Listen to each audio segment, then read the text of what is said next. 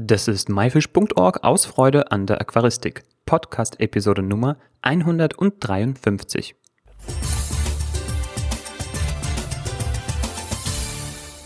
Hi, mein Name ist Juris Jutjaevs und danke, dass du heute wieder dabei bist. In dieser Episode erzählt uns der Biologe Heiko Blessin von den zahlreichen JBL-Expeditionen. Warum diese überhaupt unternommen werden, was man dabei lernen kann und warum du unbedingt mitmachen solltest.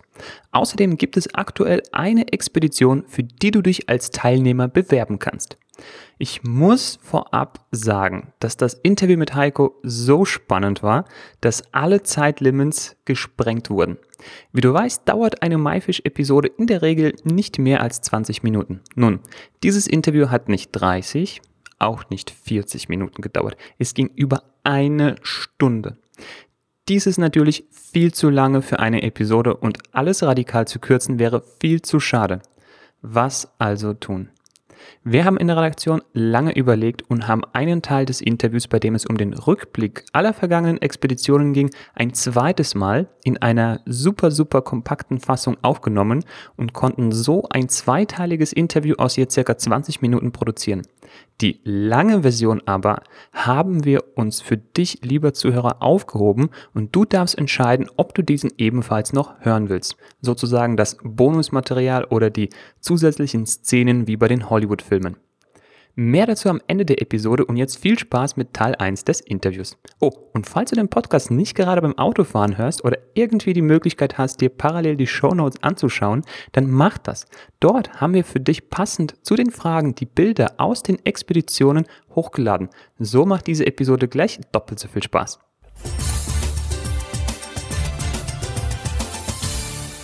Hallo Heiko, schön, dass du da bist. Hallo Juri, schön mal wieder von dir zu hören. Ja, das ist jetzt echt schon äh, eine Weile her. Das letzte Mal war schon letztes Jahr. Ne? Da haben wir, glaube ich, über die Filter gesprochen. Ja, richtig. Das war letztes Jahr genau. und war Thema Filter. Genau, stimmt. Genau, das können wir auch nochmal in der Episodenbeschreibung verlinken. Heiko, kommen wir gleich zum Punkt. Diese Woche geht's um die JBL-Expedition. Also ihr seid auch ein bisschen dafür bekannt, dass ihr ganz, ganz viele von denen macht und äh, du bist ja Diplombiologe bei der Firma JBL.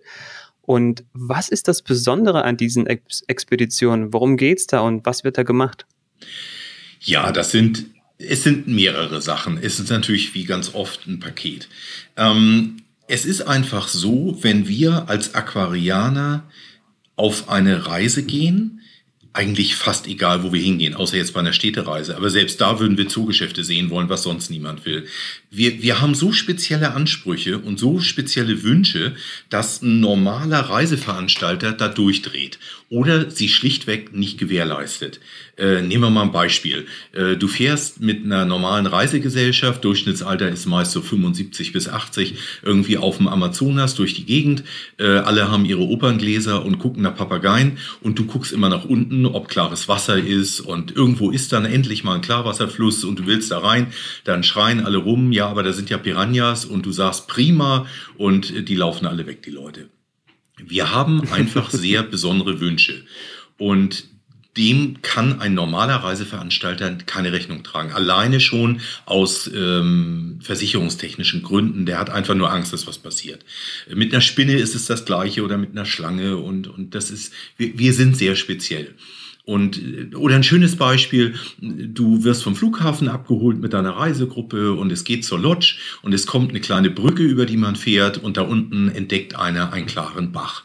Ja, damit ist die Reise eigentlich an der Stelle schon zu Ende. Also zur Lodge kommt man an dem Tag nicht mehr. Wenn von uns die Leute aus dem Bus springen, hat jeder einen Kescher in der Hand und eine Fischtüte und dann wird geguckt, was gibt's da drin. Es wird alles fotografiert. Einer hat einen Testkoffer in der Hand und will gucken, wie sind die Wasserwerte und so weiter und so fort. Und, und eine normale Reisegruppe dreht da durch. Ähm, das ist das Besondere eigentlich an uns. Wir sind alle fischverrückt. Und wir würden genau diese Verrücktheit, die wir da in uns tragen, ausleben. Und das kann man auf einer normalen Reise nicht. Und auf unseren Expeditionen sind wir unter uns. Da sind wir alle gleich bekloppt.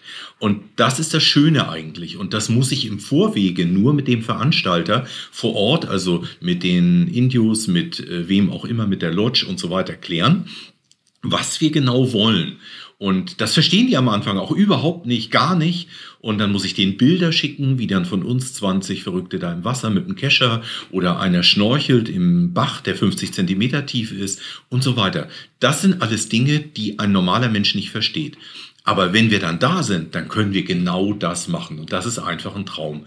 Wir können in die Gewässer rein, wir können da schnorcheln, wir können so lange wir wollen nicht immer so lange wir wollen, aber möglichst viel Zeit an einem Ort verbringen. Ja, weil die, die sind noch ja, im Dunkeln im Wasser. Schwer. genau, also, ja, klar, irgendwann geht die Sonne runter. Ja, Heiko, das ist eigentlich das, das, das hört sich total perfekt. Also ich weiß, dass ich bin manchmal auch irgendwo privat unterwegs und dann würde ich gerne noch in das Geschäft oder in das Geschäft reingehen und äh, ja, meine bessere Hälfte sagt, nee, hier Fokus, Sehenswürdigkeiten und ähm, ja, dann darf ich mir vielleicht nur ein Geschäft oder sowas aussuchen. Wenn man genau. aber unter Gleichgesinnten oder Gleichverrückten im positiven Sinne ist, dann kann man sich quasi dem ja voll und ganz hingeben. Ja. So, Heiko, es gab bisher ja insgesamt zwölf Expeditionen. Ich habe ein bisschen recherchiert im Vorfeld. Könntest du uns bitte jetzt einmal so im Schnelldurchlauf sagen, wo diese waren und wirklich nur so mit einem Satz, was so das Highlight irgendwie von dieser Expedition war? 2001 war die erste, da ging es nach Indonesien auf die Insel Sulawesi in den Norden nach Manado. Das Besondere war eigentlich der Bunaki Nationalpark im Meer. Äh, wir haben ein bisschen Süßwasserbiotope gemacht, aber das Besondere war das Meer mit einer unglaublichen Vielfalt, typisch für Indonesien. 2002 ging es in den Regenwald von Sri Lanka. Wunderschöne Biotope, Flüsse mit Barben und interessante äh, Spinnen und äh, Reptilien. Und fürs Tauchen sind wir dann auf die Malediven rüber. Dort haben wir Untersuchungen gemacht, wie lange brauchen Korallen zum Wachsen, denn die Malediven waren vom El Nino-Phänomen getroffen worden und das Wasser hatte sich so stark erwärmt, dass alle Korallen bis 10 Meter Tiefe tot waren. Und wir waren vier Jahre später da und haben dann gemessen, wie groß sind die geworden in diesen vier Jahren. 2004 ging es in den Amazonas-Regenwald nach Französisch-Guyana. Dort haben wir in den Flüssen Untersuchungen gemacht, Biotope analysiert, Wasser getestet, Fische beobachtet, sind von dort dann rüber in die Karibik auf die niederländischen Antillen, sind genau zu dem Zeitpunkt dort gewesen, als der Hurricane Andrew kam der äh, die Karibik verwüstet hat mit vielen Toten. Wir haben durch den Hurricane aber die Chance gehabt, mal zu sehen, was passiert durch einen solchen Wirbelsturm unter Wasser mit einem Riff. Das war eine sehr interessante äh, Geschichte. Danach, danach ging es weiter 2005 an das Rote Meer. Da haben wir das erste Mal 80 Leute mitgenommen, aufgeteilt in viele kleine Gruppen, so dass wir da nie so eine Massenveranstaltung hatten und haben dort äh, Riffe bei Masaschagra am Roten Meer untersucht. War super interessant zusammen mit dem Elphinstone Riff äh, vor der Küste. 2006 ging es nach Südafrika. Dort haben wir eins der südlichsten Korallenriffe der Welt untersucht, Aliwal Protea Banks, äh, haben auch den Beweis erbracht, dass Korallenriffe bei 17 Grad existieren können, sind dann zum Malawisee geflogen und haben dort am südlichen Teil des Malawisees im Bereich äh, Cape Maclear Untersuchungen gemacht, Fische beobachtet und so weiter. 2007 ging es auf die Philippinen. Hauptaugenmerk Philippinen war wieder Meerwasserforschung, weil die Philippinen weltweit eine schönsten Regionen überhaupt für Korallenriffe darstellen. Wir haben aber auch den Regenwald besucht, haben Flüsse untersucht, Gründeln gefunden und, und, und. Also egal, wann wir unterwegs sind, wir versuchen immer am Roten Meer. Geht das ja nun nicht mit Süßwasser, da hat es acht Jahre nicht geregnet. Aber ansonsten versuchen wir immer Süßwasser, Terroristik und Meerwasser zu verbinden. 2009 ging es nach Brasilien. Wir haben begonnen am Rio Negro. Schwarzwasser sind zum Amazonas runter, wo die Wasser sich treffen, Schwarzwasser vom Rio Negro, Weißwasser vom Amazonas, haben Nebenflüsse besucht, haben dort Fische beobachtet. Aber äh, neben diesem schönen Regenwald war es auch ein bisschen enttäuschend natürlich, weil das Wasser nicht wirklich klar ist. Deswegen sind wir runtergeflogen ins Pantanal, ins nördliche Pantanal wo wir kristallklares Wasser haben mit einer Sichtweite von über 50 Metern. Da fühlt man sich wie im Aquarium und das ist wirklich, ich würde sagen, für Süßwasseraquarianer der schönste Ort der Welt, um seine Fische und Pflanzen unter Wasser zu beobachten. 2010 ging es nach Tansania. Dort sind wir zuerst in die Region um den Arusha Nationalpark unterwegs gewesen, Mount Meru, neben dem Kilimanjaro, den man den ganzen Tag eigentlich sieht, in Sichtweite, aber weit weg noch. Und dort haben wir auch wieder diverse Süßgewässer untersucht, Regenwald, wir haben Schlangen gefunden, wir haben viele Skorpione gefunden. Das war sehr spannend. Und dann für die Süßwasserspezialisten rüber zum Tanganika-See. Und dort waren wir dann schnorcheln und tauchen. Tanganika-See muss man nicht viel zu sagen, ist einfach ein Traum. 2012 sehr emotional, Galapagos-Inseln, aber bevor es dahin ging, haben wir Mittelamerika gemacht, liegt ja im Prinzip direkt davor. Und wir haben in Mexiko die Zenoten untersucht. Das sind Kalksteineinbrüche im Boden, wo man kristallklares Wasser hat. Das ist eben für uns Schnorchler, Taucher immer sehr wichtig, weil man sonst nichts sieht, Hand vor Augen nicht sieht, macht keinen Sinn. Und dort waren Wasserpflanzen, da waren Buntbarsche, da waren Salmler, da waren Lebendgebärende. Äh, der blinde Höhlensammler kommt dort vor in den Höhlen. Das war schon der Wahnsinn. Dann rüber nach Costa Rica, ein sehr sicheres Land, wo man sich toll bewegen kann, einfach rumfahren, rumlaufen. Muss man auch nicht viel zu erzählen. Costa Rica, der Regenwald, ist nun mal weltberühmt. Unglaubliche Arten, Vielfalt und eine hohe Tierdichte. Die Chance, dort Tiere zu finden, ist höher. Nicaragua-See war ein bisschen enttäuschend. Wir waren dort, aber würde ich jetzt nicht nochmal hinfahren. Und dann ging es rüber auf die Galapagos-Inseln. Ja, ähm, Galapagos, da weiß man nicht, wo man anfangen und aufhören soll. Fängt bei der Riesenschildkröte an, bei den Darwin-Finken, wo die Evolutionstheorie entstanden ist, übers Tauchen im Meer mit Hammerhaischulen, mit Kaiserfischen, die nur dort leben, äh, mit Seehunden. Es ist, ja, Galapagos ist Galapagos. Dann ging es äh, 2013 nach Vietnam. Vietnam war ein sehr interessanter Lebensraum in so vielfältiger Hinsicht. Da gab es Wüsten, von denen ich vorher noch nie gehört habe. Das war sehr interessant. Wir sind in den Regenwald, in den Dschungel. Man kam sich vor wie Rambo ähm, und hat dort in den Bächen geschnorchelt, Wasserfälle hochgeklettert und Wasseruntersuchungen. Alle waren total hin und weg von der schönen Natur. Wir waren auch im Meer, aber das, der, der Hauptaugenmerk äh, lag eigentlich tatsächlich auf den tollen Süßgewässern. Dann kam 2015 Australien. Nun wollten wir nicht direkt nach Australien fliegen, zweimal zwölf Stunden Flug ist blöd. Dann haben wir einen Stop gemacht in Kalifornien vor der Küste von Los Angeles, liegt die Catalina-Insel und äh, die liegt in kristallklarem Wasser, Meerwasser, kaltes Wasser, so um die 20 Grad. Aber dort gibt es äh, endemische Fischarten wie den Garibaldi, so ein orangefarbener Fisch, sieht aus wie Plastik. Äh, der lebt dort, die Catalina Grundel, deswegen sind wir dort auch hin, eine schönsten Meerwasserfische überhaupt.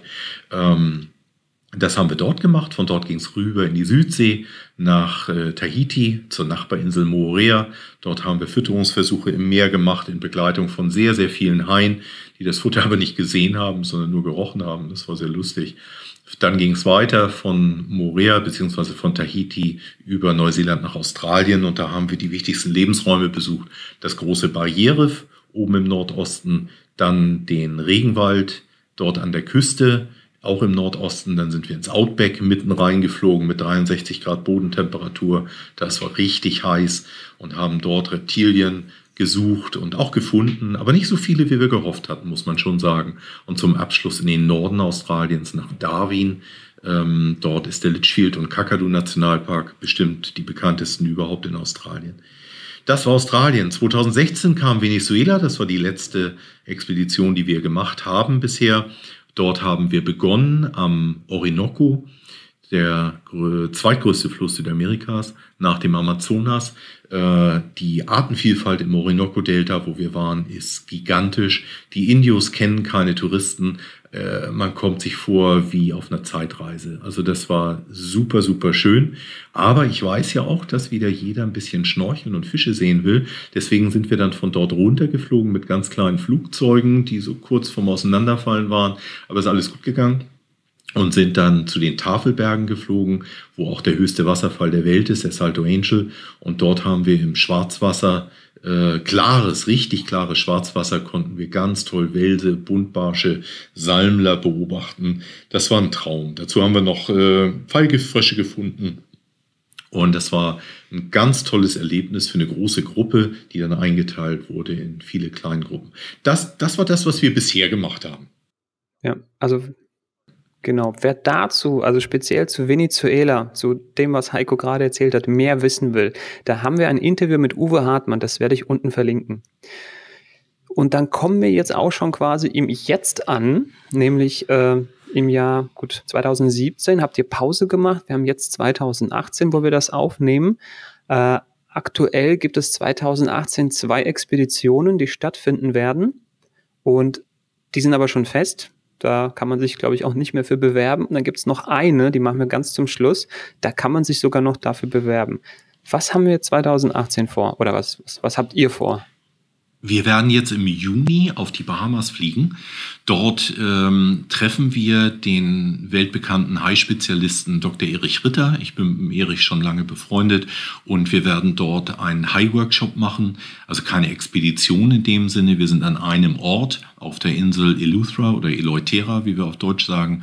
Und dort werden wir täglich rausfahren aufs Meer an Orte, wo sehr, sehr viele Haie zu finden sind. Und Erich bringt uns bei, wie wir mit den Haien reden können. Also Körpersprache, Interaktion mit Haien. Erich hat über 6000 Tauchgänge mit Haien hinter sich. Der kennt die Jungs von vorne bis hinten. Und das Besondere an dieser Sache sind eigentlich zwei Dinge. Das eine, dass wir einen Erich da haben, als absoluten Hai-Spezialist auf der ganzen Welt. Und dann haben wir noch ein zehnfachen Weltrekordler da im Freitauchen. Das ist der Christian Redl aus Österreich. Und er kann zwar siebeneinhalb Minuten die Luft anhalten, das können wir nicht unbedingt, dann sind wir tot. Aber er kann uns beibringen, wie wir unsere Luftanhaltezeit mindestens verdoppeln können. Wir haben mit ihm schon mal was gemacht und das stimmt tatsächlich. Das hat jeder geschafft. Ähm, das war irre. Und das Schöne daran ist, wenn man das kann, wenn man lange die Luft anhalten kann, dann kann man mit Fischen, zum Beispiel mit Haien, wesentlich besser interagieren. Äh, Fische haben Angst häufig vor dem Ausatmengeräusch der, der Lungenautomaten beim Tauchen und der normale Schnorchler kann immer nur so ganz kurz unter Wasser bleiben. Und wenn man das dann in Verbindung lernt, Körpersprache der Haie vom Erich, viele Haie da und Chris bringt einem bei, wie man noch lange die Luft anhält, dann sind das unvergessliche Momente in, in klarem Wasser der Karibik mit den Haien und äh, mit den Jungs dann zu kommunizieren. Also das wird auch was, was richtig ja. Schickes. Ich habe dazu, glaube ich, auch nochmal eine Doku gesehen, wo es um so Apnoe oder diese, äh, heißen ja, glaube ich, eine Apnoe-Taucher, die ganz lange Apnoe-Taucher, ja. ja. Die ganz lange die Luft anhalten können und die haben wirklich das Verhalten von Tieren untersucht. Das kann man als Taucher gar nicht, weil wenn man muss man sich ungefähr so vorstellen, wenn man ein Taucher mit diesem Atemgerät da ist, dann ist es so wie so ein Riesentraktor, der ständig diese, diese ganzen Exakt. Luftblasen da rausbläst. Und das ist so laut auch unter Wasser. Das sind ja Schallwellen, das breitet sich aus. Es fliehen quasi die Tiere vor einem, weil die so schreckliche Angst davor haben. Und diese Apnoe-Taucher, die die Luft so lange anhalten können, die konnten dann Tiere filmen, wirklich so ganz nah ran, natürliche Verhaltensweisen, weil die dann keine Angst vor einem haben, weil man diese, diese lauten Geräusche nicht macht. Ähm, das ist auch super spannend. Aber was mich jetzt auch noch ganz spannend interessiert ist, ähm, du hast ja gesagt, ihr habt diesen Test gemacht mit selber Luft anhalten. Wie lange konntest du vorher und wie lange mit äh, Christian Redels Technik? Also wir haben das im Schwimmbecken hier im Monte Mare bei äh, Köln-Bonn hatten wir ein Training mit ihm und äh, natürlich mit der Aufregung und so, wenn man und jetzt halt mal die Luft an, lag ich glaube ich bei anderthalb Minuten und äh, nach dem Lehrgang war ich bei drei Minuten oder 3,30. Der Beste war mein Chef, äh, Roland Böhme, der hat vier Minuten geschafft. Was? Das vier ist, Minuten, ja. Das ist heftig. Ich weiß noch selber, also aus meiner Jugendzeit immer schwimmen in der Schule und auch immer so, naja, sag ich mal so unter Jungs, ne, wie lange kannst du aushalten und so weiter. Auch genau, Zeit ja, immer ja. gestoppt. Also ich habe quasi irgendwas mit zwei Minuten immer geschafft und da war ich schon mega stolz auf mich und das war auch immer so ein Kampf am Ende, so, so, so einen roten Kopf gehabt wie eine Tomate und ja, dass du mir jetzt sagst, dreieinhalb, vier Minuten, äh, da werde ich schon richtig neidisch. da kann ich dich nach dem Interview vielleicht ein bisschen ausfragen, wie das geht. Ähm, würde mich auf jeden Machst Fall interessieren. Mit machst einen Lehrgang mit und du kannst es. Also der Chris bringt es dir bei. Du okay, musst also noch nicht Luft holen, wenn du meinst, dass du Luft holen musst. Das ist eigentlich der Trick. ja, okay. Sprechen wir später nochmal drüber. Alles klar. Was gibt's noch 2018? Indischen Ozean. Ähm, wir möchten gerne mal verschiedene Inselregionen äh, im Indischen Ozean untersuchen. Die Malediven hatten wir ja schon. Ähm, wir möchten, dass wir uns Mauritius, die Seychellen und Madagaskar unter Wasser ansehen. Äh, wobei wir auch alle drei Orte nicht nur unter Wasser sehen wollen, natürlich auch über Wasser. Denn äh, Madagaskar ist natürlich bekannt für Chamäleons. Madagaskar Taggecko kennt jeder. Ähm, da wollen wir natürlich auch Biotopuntersuchungen machen und eine Besonderheit, jetzt nicht so der Aquarienfisch schlechthin, die Walhaie sind da, wenn wir da sind. Und äh, ich glaube, es gibt niemanden auf der Welt, der kein Walhai mal gesehen haben möchte. Und deswegen werden wir das verbinden mit den Walhaien im Norden von Madagaskar. Da werden wir ins Wasser gehen. Und aber auch auf den Seychellen und auch auf Mauritius werden wir im Regenwald unterwegs sein und nach Terrarientieren gucken. Und was mich auch sehr interessiert, ist das Süßwasser. Ähm, die Leute, die Einheimischen, wenn nicht gerade Biologen vor Ort sind, die gucken niemals nach kleinen Süßwasserfischen. Die gucken nie nach Garnelen. Und es gibt so viel schöne Sachen überall. Ähm, das, das ist auch ein Fokus. Und da wollen wir mal gucken, was, was lebt denn da? Interessiert sich sonst niemand für. Okay, gibt es da vielleicht auch noch unerforschte Sachen? Ist das so ein bisschen die Hoffnung? Große, mit großer Wahrscheinlichkeit ja. Also wir waren so häufig schon in Gewässern unterwegs, äh, wo wir Fischarten gesehen haben oder Garnelenarten, die wir nicht kannten. Dann haben wir gutes Bildmaterial mitgebracht. Fische bringen wir grundsätzlich nicht mit, aber Bildmaterial haben das an Spezialisten weitergegeben. Und ähm, zum Beispiel, was nehmen wir mal als Beispiel? Ja, ähm, Tanganika-See. Wir hatten ein kleinen Fluss in der Nähe vom Arusha Nationalpark und da haben wir Anzichliden gefunden. Sah so ein bisschen aus wie so ein vielfarbener Maulbrüter, sowas in der Art.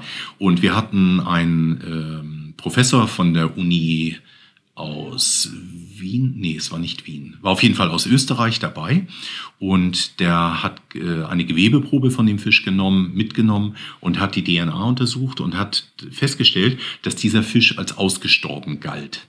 Und der hat tatsächlich in diesem Fluss überlebt und er wurde auf der Liste der nicht ausgestorbenen Arten wieder eingesetzt. Das ist ja einmalig, auch, ne? also schon fast und, und sehr interessant. Gut, dann waren wir jetzt im Jetzt angekommen. Dann haben wir über den Indischen Ozean schon gesprochen und über den Bahamas, den High Workshop und wollten über die eine Expedition sprechen, die es dieses Jahr noch gibt oder dieses, naja, nicht dieses Jahr, sondern eigentlich nächstes Jahr 2019, aber man kann sich dieses Jahr noch dafür anmelden. Heiko, wo geht's dahin?